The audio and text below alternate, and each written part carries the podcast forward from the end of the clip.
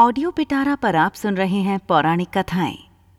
आज आप सुनेंगे वाराणसी की कथा। यह कथा द्वापर युग की है, जब भगवान श्री कृष्ण के सुदर्शन चक्र ने काशी को जलाकर राख कर दिया था। बाद में यह वाराणसी के नाम से प्रसिद्ध हुआ। यह कथा इस प्रकार है। मगध का राजा जरासंत बहुत शक्तिशाली और क्रूर था। उसके पास अनगिनत सैनिक और दिव्य अस्त्र शस्त्र थे। यही कारण था कि आसपास के सभी राजा उसके प्रति मित्रता का भाव रखते थे। जरासंध की अस्थि और प्रस्ति नामक दो पुत्रियाँ थीं। उनका विवाह मथुरा के राजा कंस के साथ हुआ था। कंस अत्यंत पापी और दुष्ट राजा था। प्रजा को उसके अत्याचारों से बचाने के लिए भगवान श्री कृष्ण ने उसका वध कर दिया। दामाद की मृत्यु की खबर सुनकर जरासंध क्रोधित हो उठा। प्रतिशोध की ज्वाला में जलते जरासंध ने कई बार मथुरा पर आक्रमण किया, किंतु हर बार श्री कृष्ण उसे पराजित कर जीवित छोड़ देते थे। एक बार उसने कलिंग राज, पौंड्रक और काशीराज के साथ मिलकर मथुरा पर आक्रमण किया, लेकिन भगवान श्री कृष्ण ने उन्हें भी पराजित कर दिया।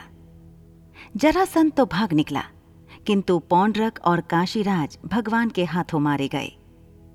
काशीराज के बाद उसका पुत्र काशीराज बना और श्री कृष्ण से बदला लेने का निश्चय किया।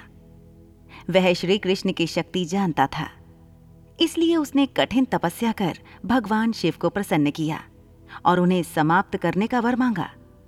भगवान शिव ने उसे कोई अन्य वर मांगने को कहा, किंतु वह अपनी मांग पर अड़ा रहा। तब शिव ने मंत्रों से एक भयंकर कृत्या बनाई और उसे देते हुए बोले, वत्स, तुम इसे जिस दिशा में जाने का आदेश दोगे, यह उसी दिशा में स्थित राज्य को जलाकर राख कर देगी। लेकिन ध्यान रखना, इसका प्रयोग किसी ब्राह्मण भक्त पर मत करना, वरना इसका प्रभाव निष्फल हो जाएगा। यह कहकर भगवान शिव अंतर्ध्यान हो गए। इधर दुष्ट काल यवन का वध करने के बाद श्री कृष्ण सभी मथुरावासियों को लेकर द्वारिका आ गए थे। काशीराज ने श्री कृष्ण का वध करने के लिए कृत्या को द्वारिका की ओर भेजा। काशीराज को यह ज्ञान नहीं था कि भगवान श्री कृष्ण ब्राह्मण भक्त हैं। इसलिए द्वारिका पहुंचकर भी कृत्या उनका कुछ अहित न कर पाई। उल्टे श्री कृष्ण ने अपना सुदर्शन चक्र उसकी ओर चला दिया। सुदर्शन भयंकर अग्नि उगलते हुए कृत्या की ओर झपटा। प्राण संकट में देख कृत्या भयभीत होकर काशी की ओर भागी। सुदर्शन चक्र भी उसका पीछा करने लगा। काशी पहुंचकर सुदर्शन ने कृत्या को भस्म कर दिया। किंतु फिर भी उसका क्रोध शांत नहीं हुआ और उसने काशी को भस्म कर दिया।